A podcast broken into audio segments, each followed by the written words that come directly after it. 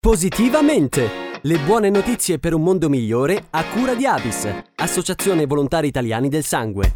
Bentrovati con il nostro appuntamento di Positivamente per andare a parlare di notizie positive. Ripartono le attività dei dottor Sogni negli ospedali italiani dopo le stringenti misure che ha causato la pandemia da Covid-19. Ecco allora che i 29 volontari di Fondazione Teodora, artisti professionisti specificamente formati per operare nei reparti pediatrici di alta complessità, tornano a portare la loro arte tra i bimbi, trasformando questi luoghi in teatri pieni di colore e divertimento. Scopriamo qualcosa di più su questi artisti e sulla loro attività grazie a una di loro, Ilaria Comolli, che in corsia all'ospedale Regina Margherita di Torino si fa chiamare con il buffo nome di dottoressa Confusa. I dottor Sogni lavorano in 17 ospedali d'Italia, in reparti pediatrici ad alta complessità. Io attraverso tre reparti, trapianto, oncoematologia e hospice, l'isola di Margherita.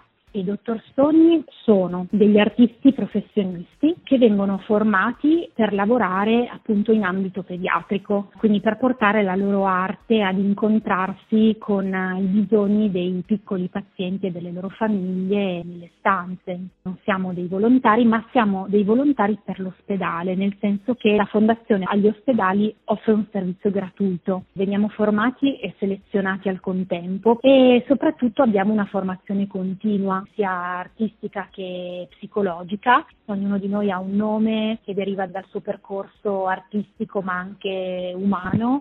Dottoressa Confusa un po' stralunata che porta le fusa che sarebbero le coccole come biglietto da visita. Queste fusa poi alla fine riescono anche a trasformare la confusione in qualcosa di positivo, qualcosa che riesce a ribaltare un po' gli schemi, quindi qualcosa che ci può portare anche a sorridere, a ridere insieme e ognuno di noi ha un cance con uh, disegni che lo rappresentano, che rappresentano un po' la sua storia, quello che vuole portare in ospedale, con tante tasche che solitamente in tempi normali, tra virgolette, sono pieni di oggetti un po' magici, di aiutanti. I dottor Sogni entrano nelle stanze solo quando sono i bambini a chiamarli e da lì si creano momenti di gioco unici, ogni volta diversi e che portano verso mondi immaginari. Ascoltiamo ancora Ilaria Comolli. Abbiamo un programma di visita individuale in cui il dottor Sogni innanzitutto bussa alla porta delle stanze dei bimbi e se c'è un sì dall'altra parte noi varchiamo quella soglia e lì di solito accade qualcosa di mai previsto,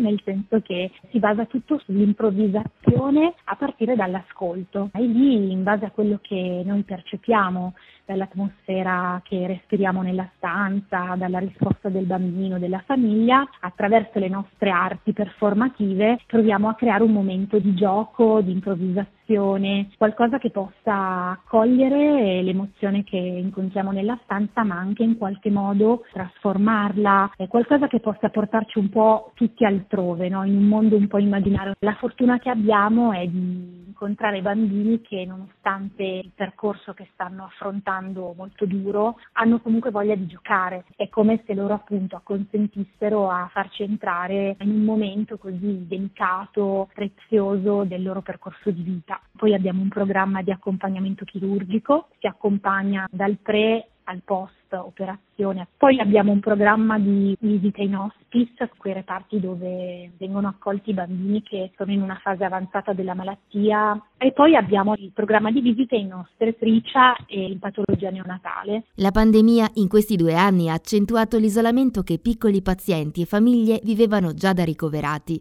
Anche l'attività di Fondazione Teodora ha dovuto necessariamente cambiare forma con videovisite, favole al telefono e ha preso vita anche il progetto Una stanza per sé. Noi per un anno e mezzo siamo stati lontani dagli ospedali e abbiamo partecipato ad un progetto che si chiama Una stanza tutta per sé, che racconta, a partire dal ricordo di un evento, di un episodio avvenuto in una stanza in ospedale, racconta il nostro lavoro. Il lavoro è molto cambiato, è tutto molto diverso, noi lavoriamo con delle cappe che coprono i nostri camici, con una mascherina FFP2, con delle cuffiette in alcuni casi e quindi il lavoro è molto più centrato sulla presenza, sul corpo, sulla voce. Diciamo che si è proprio tornati all'essenza del lavoro artistico e dell'incontro con l'altro. E con il suo contributo siamo arrivati anche al termine del nostro appuntamento di Positivamente. Da Carlotta, come sempre, grazie per l'ascolto e alla prossima!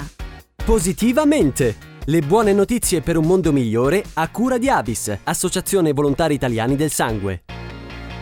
Rosso e giallo sono presenti nella vita di tutti i giorni. Sono i colori della passione, dell'amore, della felicità, ma anche del sangue e del plasma, insostituibili per la cura di numerose malattie. Forse non lo sai, ma è possibile alternare la loro donazione e accrescere così il tuo gesto di generosità.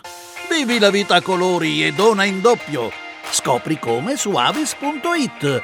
Be red, be yellow, be avis.